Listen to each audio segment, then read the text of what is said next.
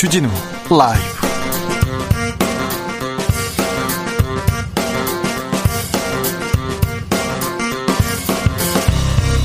네, 2020년 12월 31일 목요일 올해 마지막 날입니다. 2020년 이제 7시간도 채 안 남았네요. 2020년 1월 20일에 코로나 첫 국내 확진자가 나온 이후에 올 한 해를 코로나와 함께 보냈습니다. 코로나 때문에 많은 것들이 바뀌었습니다. 많이 힘들었지만 잘 견뎌 내셨습니다.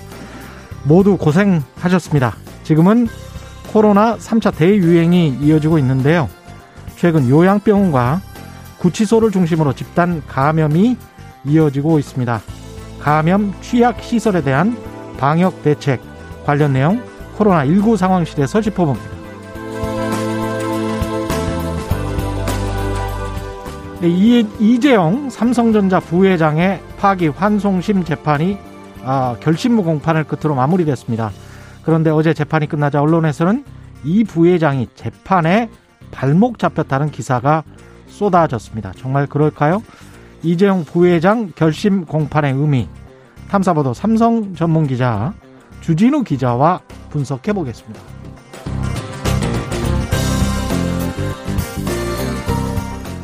중대재해기업처벌법이 결국 올해 임시국회를 통과하지 못하고 세일을 맞게 됐습니다. 대한민국은 경제협력개발기구 회원국 가운데 산업재해 사망률 1위라는 오명을 계속 안고 있죠. 우리 노동자들 근무 환경 2021년에는 좀 더 나아질 수 있을까요? 고 김용균 씨의 어머니 김미숙 씨는 2020년 마지막 날인 오늘도 21일째 단식 투쟁을 이어가면서 중대재해법 제정을 촉구하고 있습니다. 훅 인터뷰에서 만나보겠습니다. 나비처럼 날아 벌처럼 쏜다. 여기는 주진우 라이브입니다.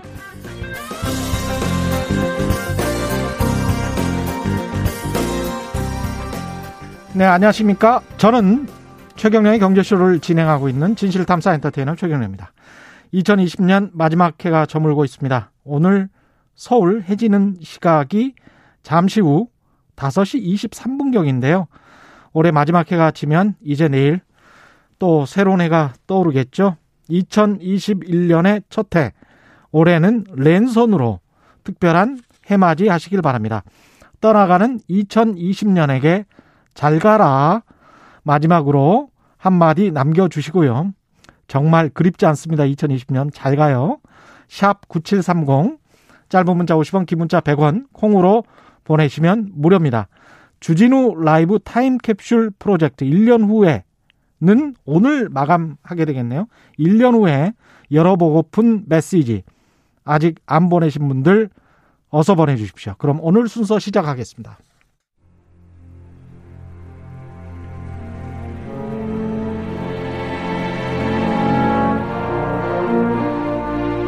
우리는 코로나보다 강하다.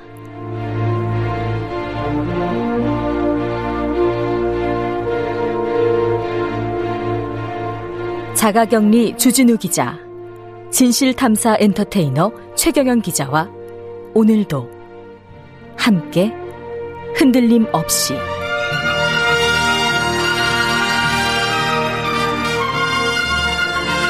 KBS 1라디오 주진우 라이브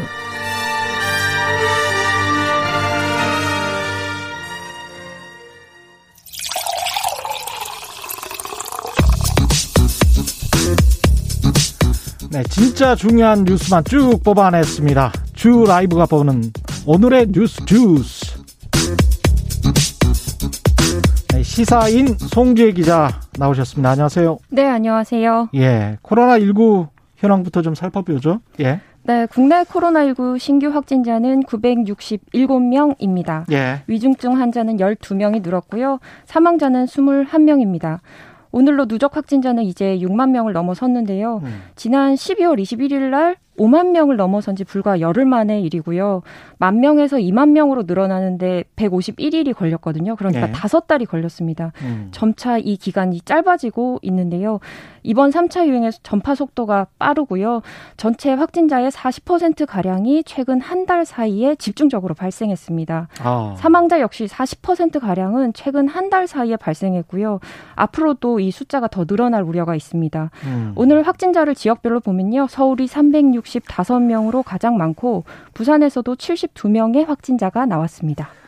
잘 막다가 이게 막판에 겨울이 오면서 대유행이 다시 됐는데 이걸 잘 못 막고는 있는데 다른 선진국들에 비해서는 그나마 조금 나은 편이긴 합니다만 아쉽습니다. 아쉽네요. 네. 예. 어제 동부구치소에 이어서 오늘 서울구치소에서도 수용자 한 명이 코로나 때문에 숨졌죠? 네, 서울 네. 동부구치소에 이어서 경기 의왕시에 위치한 서울구치소에서도 코로나 확진자가 숨졌습니다. 숨진 수용자는 중증 고혈압 환자였던 것으로 전해졌는데요. 확진 판정을 받은 후에 병원이나 치료시설로 옮겨지지는 못하고 구치소 내에서 사망하고 말았습니다. 음. 어제 서울 동부구치소에서 사망한 사람 사망한 학 수용자에 이어서 두 번째 교정시설 내 사망 소식이고요. 어, 어제 동부구치소 관련자 전원을 대상으로 4차 전수 검사를 진행했는데 이 결과 126명이 추가로 양성 판정을 받았고요. 누적 확진자는 총 918명으로 늘어났습니다. 이용구 법무부 차관은 오늘 오전에 교정시설 집단 감염 현황 대책 브리핑을 열어서 구금시설이 갖고 있는 한계와 선제적인 방역 조치의 미흡으로 이번 사, 사태가 발생하게 된 것에 대해서 다시 한번 국민 여러분께 송구하다 송구하다 이렇게 사과를 전했습니다. 예, 사과를 하고 법무부가 교정 시설 내에 집단 감염 관련 대책을 마련했습니까? 네, 오늘부터 다음 달 13일까지 2주간 전국 교정시설에서는 사회적 거리두기 3단계가 시행이 되는데요. 일반 접견은 전면적으로 중지가 되고 스마트폰을 통한 접견과 전화 사용으로 대체됩니다.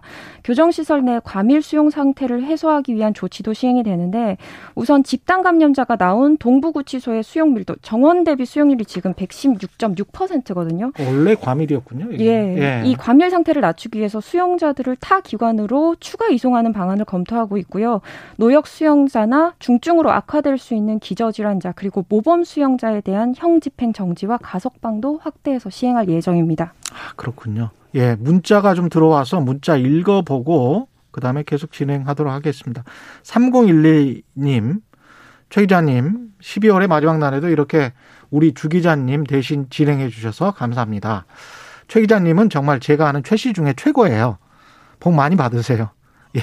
3182님도 복 많이 받으시기 바랍니다. 1384님, 코로나도 20년 따라갔으면, 2020년 따라갔으면 그런 말씀이시고요. 0648님은 주진우 라이브 최경령의 경제쇼 좋네요. 2021년에는 좋은 일만 가득하면 좋겠습니다. 전 3제 마지막 해입니다. 믿지는 않지만 그렇게 말씀하셨습니다. 믿지 마세요. 예. 믿으시면 더 안 좋은 일 생깁니다. 영국은 아스트라제네카 백신 접종을 시작했습니까? 영국 정부가 아스트라제네카 백신 사용을 이제 승인을 했는데요. 사용만 승인한 거죠? 예, 1월 예. 4일부터 당장 접종을 시작하긴 합니다. 바로 한다고요? 네, 예. 백신은 18세 이상을 대상으로 사용이 승인이 됐는데요. 다만 임상 시험 과정에서 평균 면역 효과가 70.4%로 나타났고요. 예. 화이자가 95%또 모더나가 94.5%인데 이에 음. 비해서는 다소 낮은 편이긴 합니다. 또 고령자들에 대한 아스트라제니카 백신의 예방 효과가 사실상 거의 알려지지 않았는데 기존 임상 시험에서 고령자가 거의 참가하지 않았기 때문입니다. 예. 이런 의문 때문에 미국은 긴급 사용 예상 시점을 두 달로 미뤘고요. 음. 때문에 내년 4월쯤 승인을 허가할 것으로 보입니다. 예. 반면에 한국 정부는 아스트라제네카 2천만 회분 그러니까 1000명 1000만 명분을 예. 계약을 맺었고요. 1월에 허가 신청을 제출을 하고 빠르면 내년 2월부터 국내에서는 접종이 가능합니다. 음. 미국보다 그러니까 한국이 먼저 맞게 될 가능성이 높고요. 예. 아스트라제니카 백신은 효과가 떨어지는 반면에 이를 상쇄할 가격 또 유통상의 장점이 매우 큰 것으로 알려져 있는데 예. 이 3달러 내지 4달러라고 해요. 우리 돈으로 뭐 4천 원 정도 하겠죠. 예. 모더나는 35달러. 그리고 화이자는 20달러인데 그러니까 이에 비해서 훨씬 저렴하고 다른 백신과 달리 일반 냉장고에서도 보관이 가능하다고 합니다. 음. 화이자는 영하 70도 그리고 모더나 백신은 영하 20도에서만 보관할 수 있거든요. 굉장히 큰 장점을 가지고 있기는 하죠. 그렇기는 하네요. 면역 효과가 70%면 화이자나 모더나가 워낙 높아서 그렇지. 이게 일반 독감 백신도 60에서 70%거든요. 그렇죠. 예. 그렇기 때문에 백신으로서 만약에 효과가 정말 이게 70%가 맞으면 나쁘지는 않다 그런 생각이 드네요. 네. 그리고 이 아스트라제네카 백신을 제공하는 측에서는 어쨌건 팬데믹 시점, 시점에서는 가장 좋은 가격에 그쵸. 예, 공공의 이익을 위해서 제공을 하는 거다라고 예. 말했습니다. 이 청와대는 신임 대통령 비서실장 민정수석 인선 마무리했습니다. 그렇죠? 문재인 네. 대통령이 신임 청와대 비서실장에 유영민 전 과학기술정보통신부 장관을 임명했고요. 민정수석에는 신현수 전 국가정보원 기조실장을 임명했습니다. 문 대통령은 김상조 정책실장의 사의는 반려했습니다. 3차 재난지원금 직업 지급 등 현안이 많아서 정책실장을 교체할 때가 아니라는 판단인데요. 예. 유영민 신임 비서실장은 노무현 정부에서 한국소프트웨어 진흥원장을 역임했고요. 20대 총선 당시에 문재인 인, 인 재 영입 11호로 민주당에 입당했습니다. 신현수 신임 민정수석은 서울지검 검사와 대검 마약과장을 거쳐서 노무현 정부 때 청와대 사정비서관을 지냈고요. 지난 대선 당시에 문재인 선거 캠프에서 법률 지원 단장 으로 활동했고 음. 문재인 정부 들어서는 국가정보원 기조실장을 맡았습니다. 예, 내년에 의사 국가 시험을 추가로 치르기로 했습니까? 정부가 내년 하반기로 예정되어 있던 의사 국가고시 실기 시험을 상반기와 하반기로 나눠서 두 차례로 치르기로 했고요. 지난 여름에 그 의대생 파업이 있지 않, 네. 않았습니까? 네. 의사 정원 확대와 공공의대 신설에 반발해서 시험을 거부한 파업이었는데 이때 의과대학 본과 4학년 학생 2,700명 가량이 응시하지 않았습니다. 음. 애초에 내년 응시가 예정된 3,200명이 있고요. 예. 따라서 총 6,000명이 시험을 치르게 되면서 같이. 일정을 예. 그렇죠 나눠서 진행하기로 했습니다. 그러니까 내년 1월에 추가 시험 기회가 부여되는데 코로나 확산에 따라 의료진이 부족한 상황이 지속되면서 정부가 당초 방침을 바꾼 거고요. 공공의료 강화 대책의 차질 없는 시행, 그리고 필수 의료 분야의 의사 인력 확충, 그리고 취약지 의료 공백 방지 등을 위해서 의사 인력을 배출하는데 문제가 없도록 하는 것이 중요하다고 판단했다. 이렇게 설명했습니다. 예. 한진중공업 해고자 김진숙 씨, 민주노총 부산본부 지도위원이기도 한데 복직을 요구하면서 청와대를 향해 도보 행진을 하고 있습니까 지금? 예. 네, 어제 시작하셨는데요. 예. 네, 35년 전에 한진중공업에서 해고된 노동자 김진숙 지도위원이 부산에서 청와대까지 도보 상경 투쟁을 시작했습니다. 음. 김 지도위원의 정년은 만 60세에 도달하는 해, 그러니까 오늘입니다. 오늘이에요? 네. 예, 정년이 오늘인데 2018년 말에 발병한 암이 최근 재발이 되면서 내년 1월부터 방사선 치료가 예정돼 있었는데 이를 포기하고 이제 해고 투쟁, 해고 복직 투쟁을 음. 시작한 거죠. 김진숙 지도위원은 한국 최초의 조선소 여성 용접공이고요. 예. 1981년 대한조서공사 그러니까 현재의 한진중공업입니다. 음. 입사했다가 26살이던 1986년 노조 활동을 했다는 이유로 해고당했고요. 그리고 다른 해고자는 그동안 모두 복직을 했습니다. 그리고 김진숙 지도위원만은 예외였고요. 2011년 모두 다 기억하실 텐데 한진중공업 노동자 400명에 대한 정리해고 철회를 요구하면서 35m 높이의 85호 크레인에 올라가서 309일을 지낸 바 있습니다. 음. 이때 김지도 위원의 노력과 희망버스가 응원을 보태면서 정리해고가 철회가 됐고요. 이때도 김진숙 지도위원은 정리해고 앞세워서 본인이 복직하려고 한다 이런 모함을 피하기 위해서 복직을 요구하지는 않았습니다. 그리고 끝까지 마지막 해고자가 되었는데요.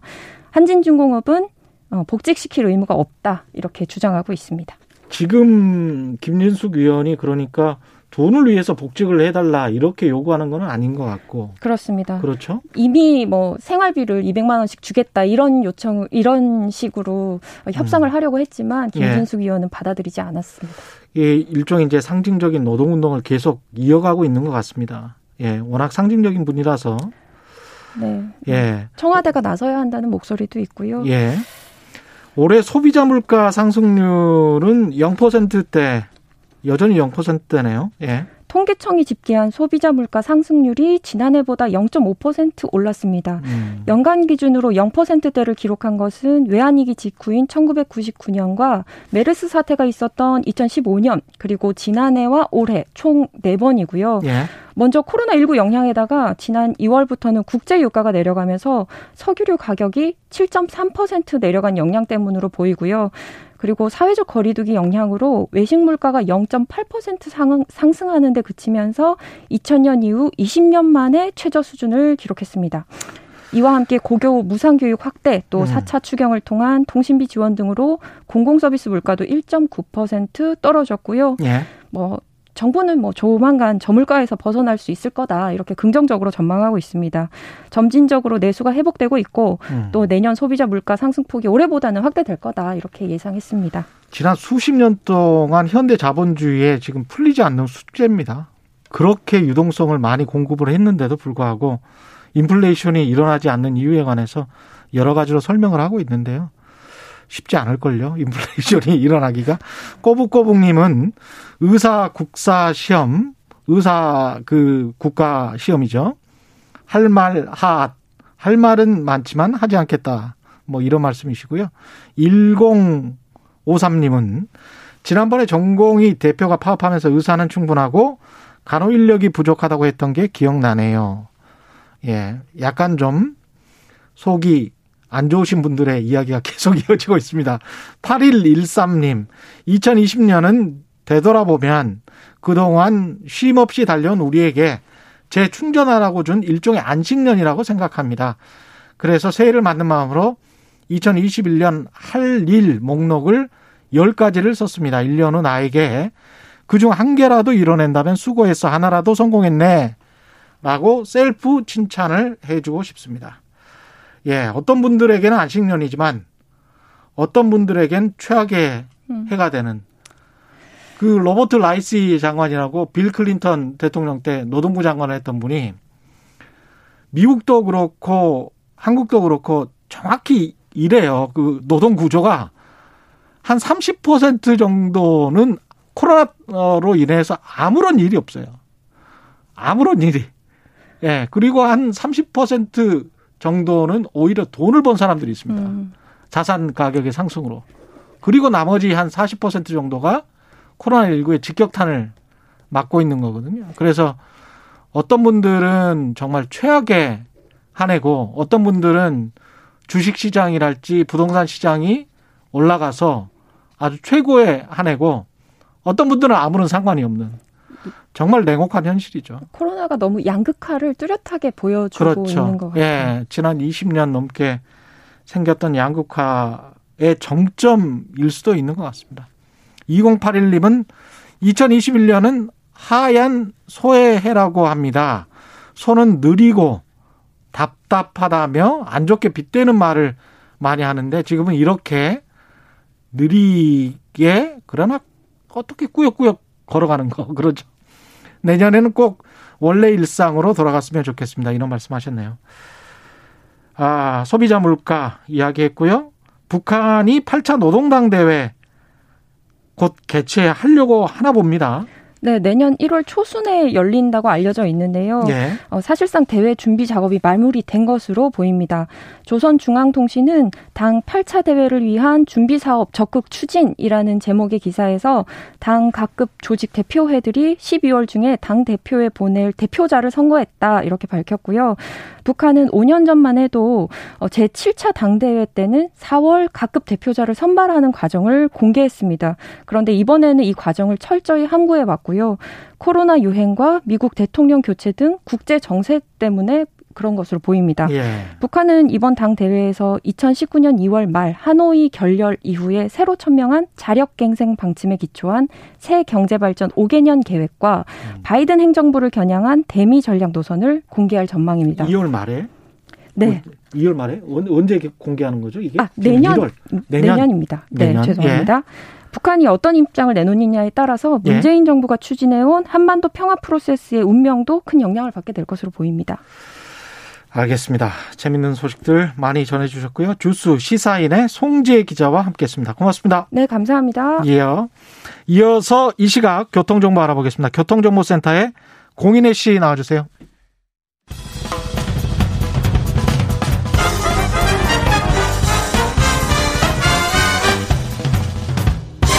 훅 인터뷰. 모두를 위한 모두를 향한 모두의 궁금증 훅 인터뷰. 2020년의 마지막 날 세밋 한파가 절정인데요. 더 춥고 힘, 힘든 겨울을 보내는 분이 있습니다.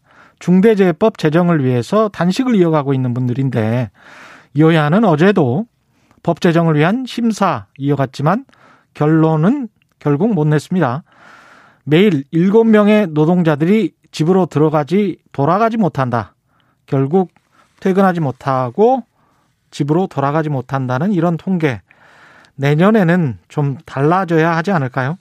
김미숙 김용균 재단 이사장을 연결해서 자세한 말씀 들어보겠습니다. 여보세요. 네, 안녕하세요. 예, 이사장님. 몸은 좀 어떠십니까? 아, 지금 많이 기력도 빠지고 예. 어, 힘이 든 상태지만 마, 밖에서 많이 응원해 주시고 해서 힘을 내려고 노력하고 있습니다. 그 힘드신 분들한테 힘내라는 말도 잘 못하겠더라고요. 더 힘드실 것 같아가지고. 21일째입니다. 지금 단식 농성이. 그렇죠? 이게 네. 지금 단식 농성을 시작하신 이유를 다시 한 번만 말씀을 해주시면 좋을 것 같네요. 2018년도에 아들 네. 사고가 난 다음 산업법은 통과시켰지만 그, 주, 그 법으로 사람들을 살릴 수 없는 법이 만들어져서 어, 이번에야말로 정말 중대재해기업처벌법 만들어서 어, 이 사람들 죽음을 막고 싶어서 어, 제가 작은 힘이나마 같이 함께 하고 있습니다. 사실은 뭐 아드님 생각도 많이 나시죠? 평, 평생 이 아픔을 가지고 살, 살 수밖에 없을 것 같습니다. 단식하시면서 어떤 생각을 제일 많이 하시나요? 어떻게 하면 그 법이 훼손되지 않고 저희가 심한 입법 발의를 했, 했는데 그게 뭐 법이 훼손되지 않고 많은 국민들을 살릴 수 있을까 큰 골격이라도 잡고 어 법에 대한 취지를 어 채워서 할수 음. 있을까 그런 생각으로 하고 있습니다. 큰 골격이라도 좀 잡혔으면 좋겠다. 다른 유족분들도 산업재해 희생 당하신 유족분들도 함께 지금 하고 계시는 겁니까? 네, 지금 저희 저희 그 이한배 PD 아버님 같이 함께 하고 있고요. 예. 그 정의당 그 의원님하고 함께 하고 있고 또 강은미 의원 함께 하고 있고 예. 또 민주노총 어 민주노총에서도 같이 함께 하고 있고요. 예. 네. 2020년 오늘이 마지막 날인데 이게 올 한 해 계속 길에서 보내셨던 적이 굉장히 많으셨을 것 같습니다. 네, 대부분 제가 사방팔방으로 다니면서 어, 활동을 했, 했고요. 또 저같이 유족 나오는 사람들 가서 손잡아주는 역할 어, 계속 해왔고 앞으로도 그런 활동들은 계속 할 예정이고 어, 정말 우리 사회에 그냥 이렇게 어, 자기 잘못도 없는데 그냥 일하다가 그냥 목숨을 잃는 거잖아요. 그렇죠. 네, 예. 거의 대부분이 노동자의 잘못으로 몰고 가고 어 기업 그렇게 만든 기업들을 아무 죄도 없이 그냥 어 처벌도 없이 그냥 다 벌, 넘어가고 벌금 몇 백만 원 내고 말죠. 예. 네 그런 그런 그 몇 백만 원만 내면 아, 더 이상 처벌도 없으니까 계속 이 죽음을 계속 반복적으로 회사에서 내고 있는 거잖아요. 그렇습니다. 예. 네, 그, 그런 게 너무 잘못됐고, 이게 그냥 한 해에 2,400명 죽어나가는데, 시, 실제로 그 다치는 인원까지 하면 11만 명에 달해요. 너무나 이게 큰 그 전쟁보다 더 심한 그 사상자를 내는데도 이게 수십 년 동안 이어왔다는 게 정말 어, 이게 나라인가 싶은 정도로 음. 비참한 심정입니다. 그래서 꼭 이 법 통과돼서, 어, 이 많은 사람들이 허무하게, 허망하게 죽지 않도록, 어, 쪽, 꼭 지키고 싶습니다.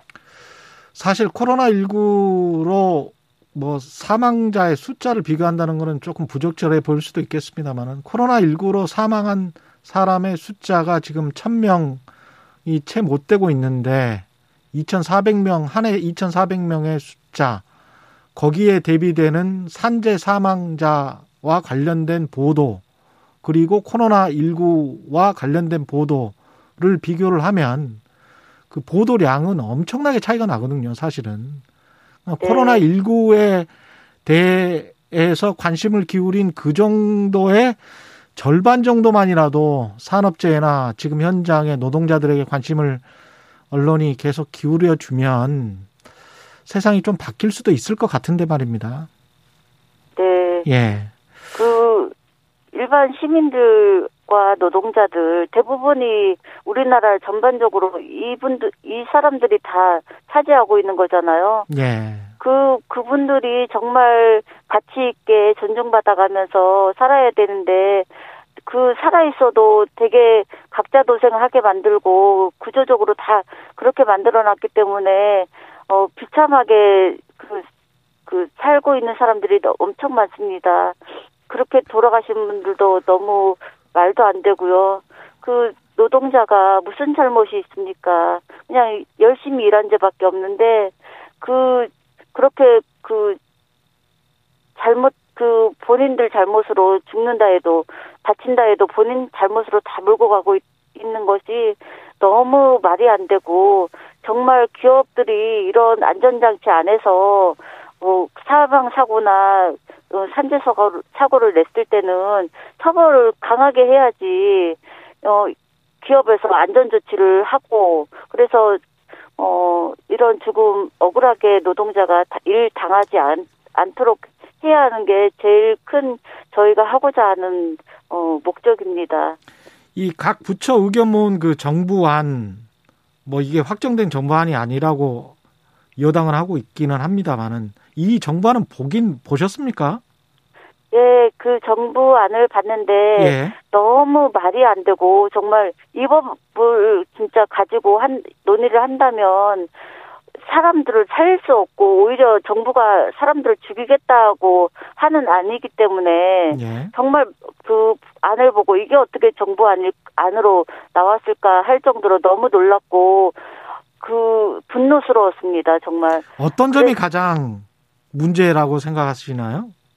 뭐 그 하나 하나 중 하나는 그 그 한명 죽그 그 산업재해가 한 명이냐 두 명이나 두 명이냐 이거를 놓고 어, 논의를 했는데 결국은 한 명으로 어, 정했지만 또 한 명으로 또 그냥 딱 잘라서 그냥 그렇게 한 게 아니고 어 뒤에 또 토를 달아서 어 빠져나갈 수 있는 그 그런 구멍을 만들어놔서 음. 어 그런 것도 그렇지만 또 이것을 또 이렇게 들여옴으로써 또 어 뭔가를 하나 해준 것처럼 보이고 결과적으로는 또 하한령을 마- 많이 낮추려고 하는 수작 아닐까 예.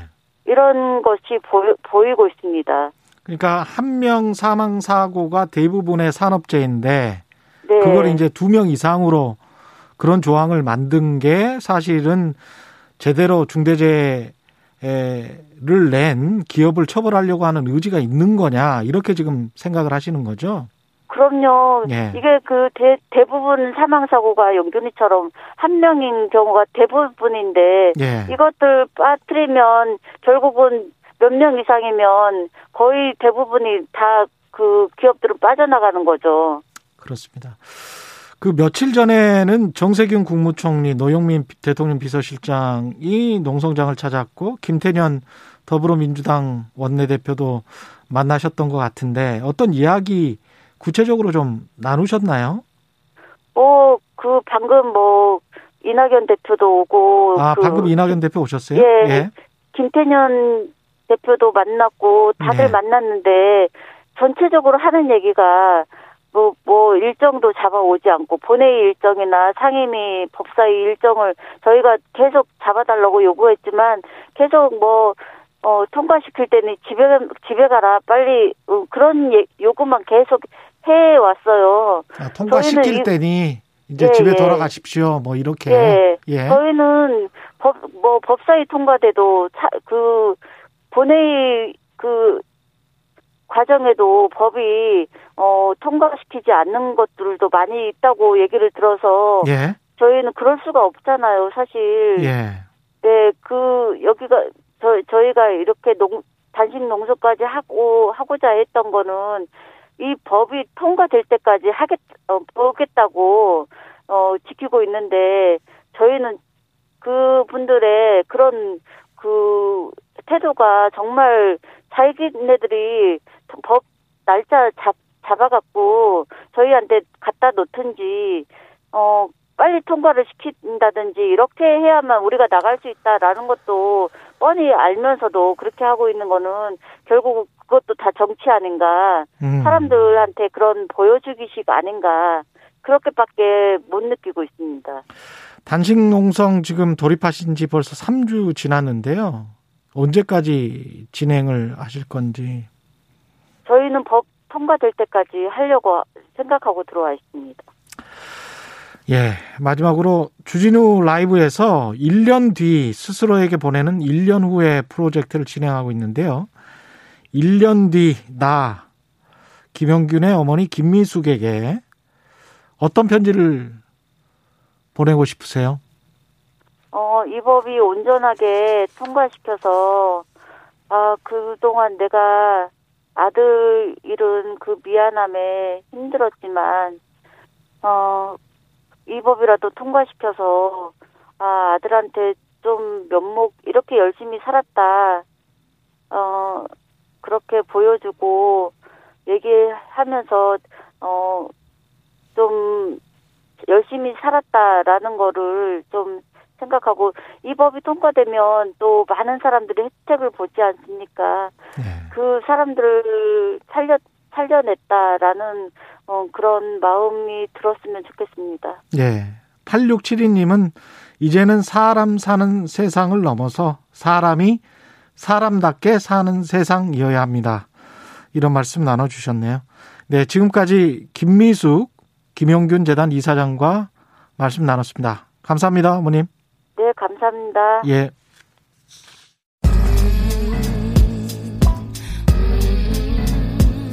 나비처럼 날아 벌처럼 쏜다. 주진우 라이브.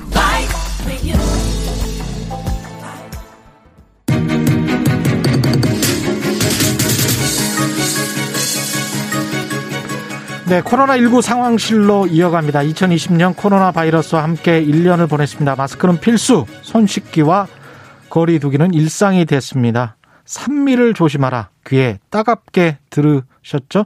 밀폐, 밀접, 밀집. 초반에는 교회를 중심으로 코로나 확진자 많이 나왔고 최근 3차 유행이 시작되면서 요양병원, 구치소 등 집단 감염이 심각한 상황입니다. 요양병원은 특히 감염 취약 시설이어서 더 강력한 방역이 필요한데요. 어떤 대책들이 필요할지 정영준 보건의료단체연합 정책위원장과 이야기 나눠보겠습니다. 안녕하십니까? 예, 안녕하세요. 예. 위원장님, 지금 요양병원 시설 집단 감염이 연이어서 발생하고 있는데요. 현재 상황은 어떻게 보십니까? 현재 상황은 뭐 결론부터 말씀드리면 병상 부족이 이제 뭐 지금 코호트 격리라고 하는 것으로 나타나다가 결국 취약지에서 많은 사람 사망자나 예. 분류 부족으로 인해서 악화가 예. 보이는 그런 상황이라 말씀드릴 수 있습니다. 특히 뭐 가장 취약했던 이제 뭐 요양병원들 요양시설하고 구치소 등 교정시설이 이제 먼저 문제가 드러나는 것이기 때문에 예. 이 모든 문제의 원인은 사실은 이 병실 부족에서 비롯한 것이다라고 재차 말씀드릴 수 있죠.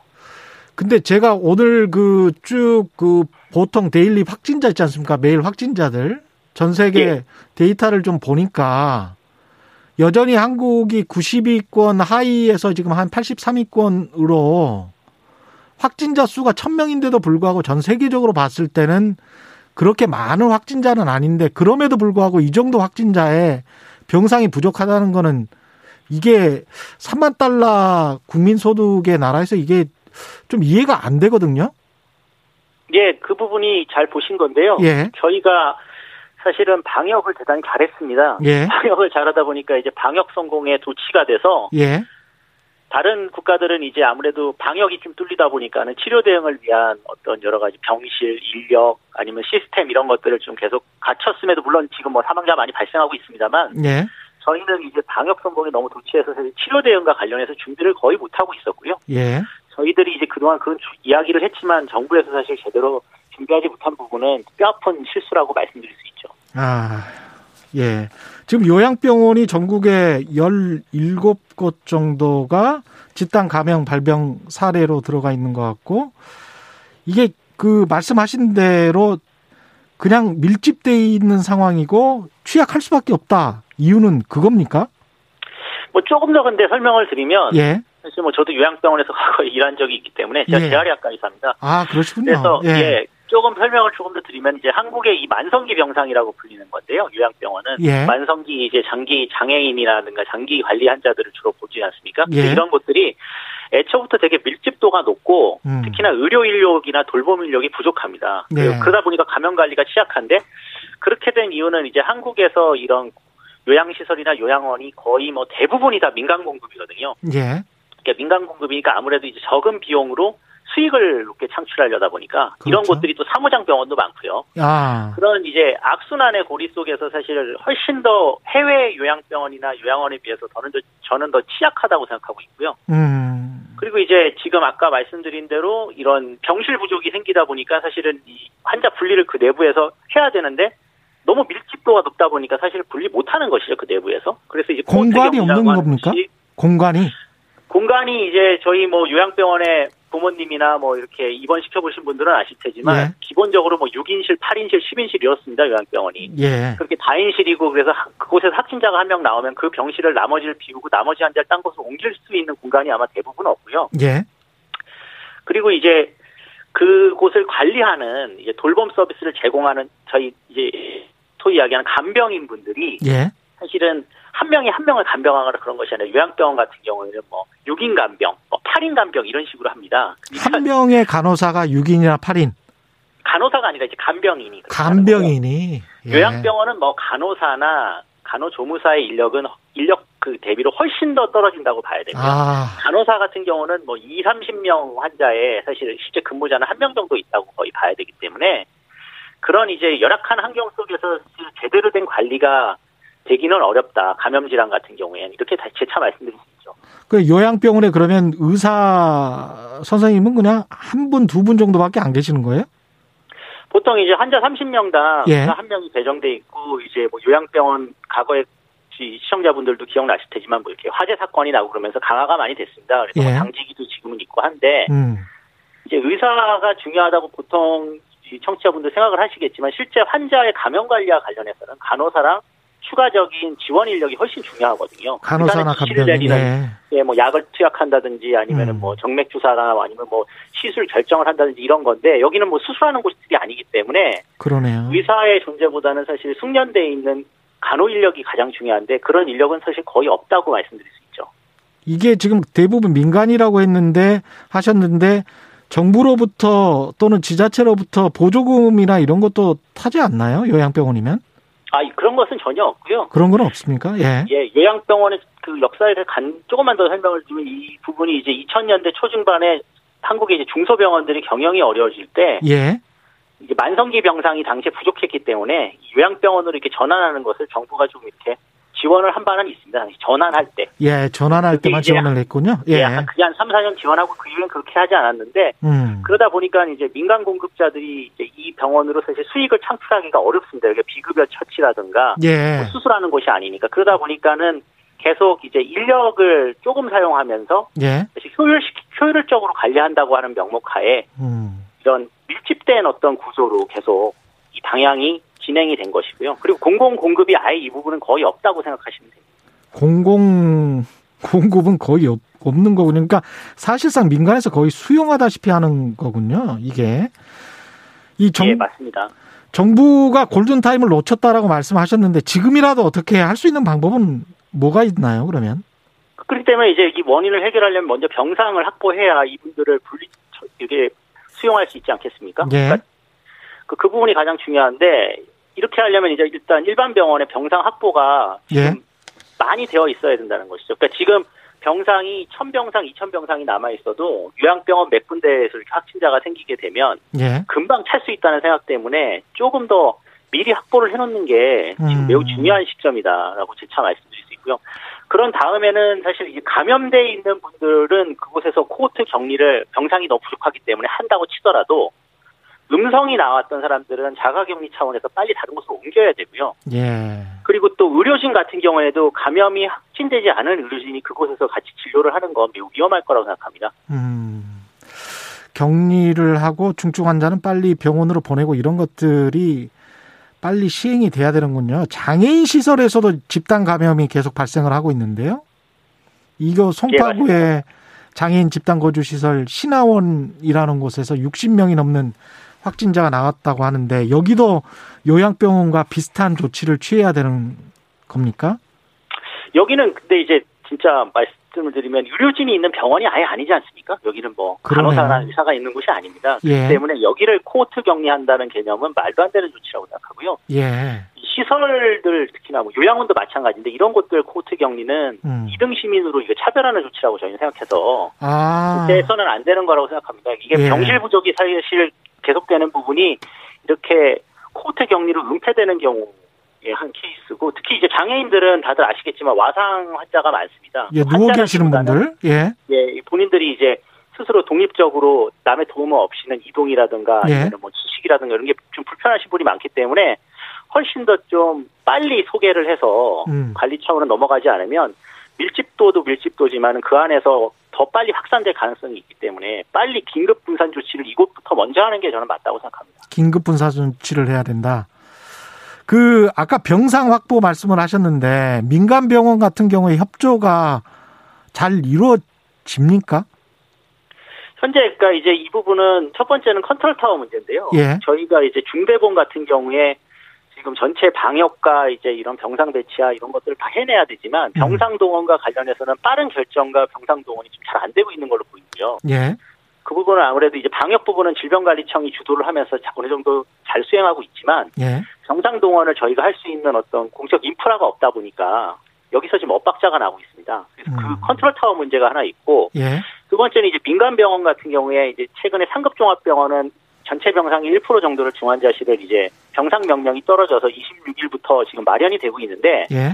이 조치가 좀 늦다 보니까 그 중환자실에 가기 전에 저희가 뭐 기저질환이 있거나 열이 나는 사람들 중에 생활치료센터를 갈 수 있는 사람 말고 이렇게 병원에서 의사나 간호사의 관리를 받아야 되는 사람들이 있지 않습니까? 예. 확진자 중에 예. 이분들이 갈 병상이 지금 부족합니다. 또 음. 그러니까 이제 두 번째 문제가 지금 봉착해 있는 상황에서 일반 병상을 조속히 많이 확보할 수 있는 어떤 전략이 필요하고 거기에는 어쩔 수 없이 지금 한국이 대부분의 병상이 민간이기 때문에 예. 민간 병원의 동원 계획이 더 좀 촘촘하게 마련될 필요가 있다고 말씀드릴 수 있죠.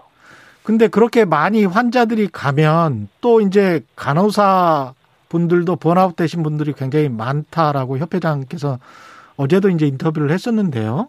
인력 부족 문제가 또 생길 수밖에 없을 것 같습니다. 예, 그 부분이 이제 뭐 딜레마라고 말씀드릴 수 있는데 네. 그래도 저희가 일정 어떤 민간 병원을 하나를 소개해서 이제 대구 경북의 동산병원처럼 소개를 해서 원래 이제 병상에 기존 인력 말고 자원봉사자나 이렇게 들어가서 일을 하게 되는 것보다는 예. 기존의 의료진이 존재하는 민간 병원의 병동 하나 정도를 음. 소개해서 그곳에 있는 의료진을 교육해서 그 지금 치료에 들어가는 게 훨씬 더 효율적일 수밖에 없습니다. 음. 그러니까 인력 부분에 관련해서도 기존의 병원을 이용하는 게 그나마 도 유리하다는 점 어쩔 수 없는 사항 참 말씀드릴 수 있고 예. 물론 이제 저희가 11개월 동안 코로나 대응을 하면서 공공 부분에서 저희가 역학조사관이나 이런 사람들은 늘려왔지만 사실 숙련 간호사 인력을 교육하고 공적으로 저희가 양성하지 않았던 부분들이 이제 뼈아픈 실책이고 지금이라도 간호 인력 부분에 대해서 자원봉사로만 충원하는 게 아니고 예. 정부가 좀 적극적으로 뭐 몇백 명 단위나 최소 뭐 몇천 명까지라도 음. 직접 고용을 하는 방식으로 공공 의료 부분에서 양성을 해서 파견 보낼 수 있는 시스템들을 빨리 가져가는 게 좋을 것 같습니다. 예. 지금 요양병원 정리가 좀 됐고 장애인 시설, 구치소 같은 경우는 어떻게 해야 됩니까? 동부구치소도 아주 심각하던데. 예, 아, 너무 심각해서 예. 저희도 뭐 이게 내부의 상황을 좀 더 알고 싶습니다만 예. 이제 뭐 이 과정이 이렇게 된 이유가 이제 이곳에서 뭐 검사를 안 한 건 아니지 않겠습니까? 검사를 해서 이제 확진자가 처음에 발생했을 때 다 격리하고 했는데 예. 초기에 음성이 나온 사람들 중에 일부가 이제 위음성일 수도 있고 아니면은 충분히 바이러스가 증폭되지 않아서 음성이 나온 사람들이 있었는데 예. 저희가 일반적으로 지금 우리 사회에서는 그런 경우에도 자가격리 시키지 않습니까? 음성이 나왔다고 해서 그냥 막 돌아다닐 수 있는 건 아니잖아요. 예. 밀접 접촉을 했을 경우에.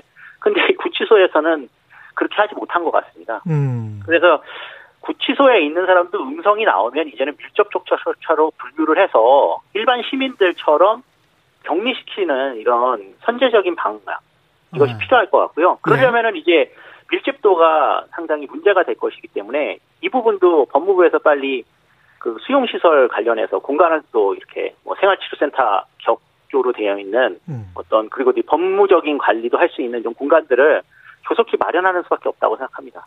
네. 그 위원장님은 이제 공공의료를 강조를 많이 하셔 왔는데 정부가 공공의대 인력 증원하겠다는 방침을 밝혔다가 여기서 이제 반발한 의대생들이 국가고시를 거부를 했었잖아요. 네, 맞습니다. 근데 정부가 다시 시험 기회를 주기로 했단 말이죠. 이 문제는 어떻게 보시나요? 저는 그 문제는 뭐 시험을 보는 문제나 안 보는 문제가 사실 쟁점은 아니라고 생각하고요. 예. 그럼 뭐 국민들께서는 시험 보게 해주는 것에 대해서 상당히 지금 또 분노하고 계실 텐데, 뭐 이제 정부나 우리 사회로 봐서는 어쩔 수 없는 고육지책입니다. 이제 예.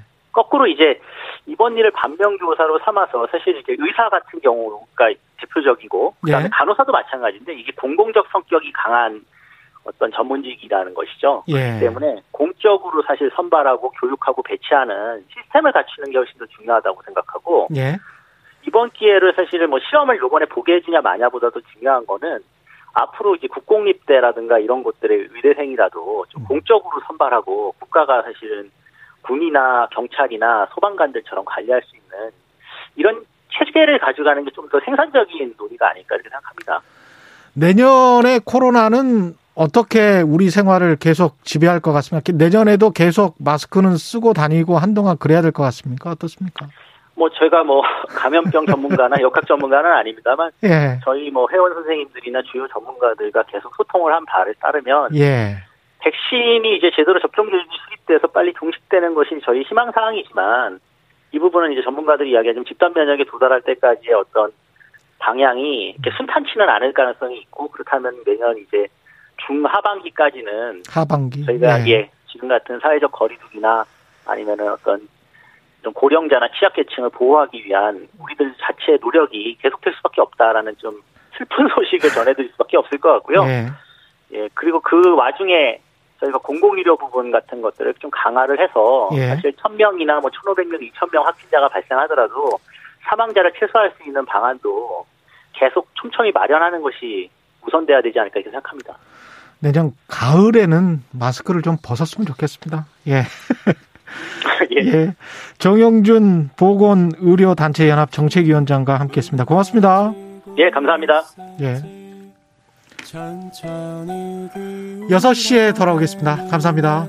예, 지금 들으시는 음악은 브로콜리의 너마저의 2020. 저는 6시에 돌아오겠습니다.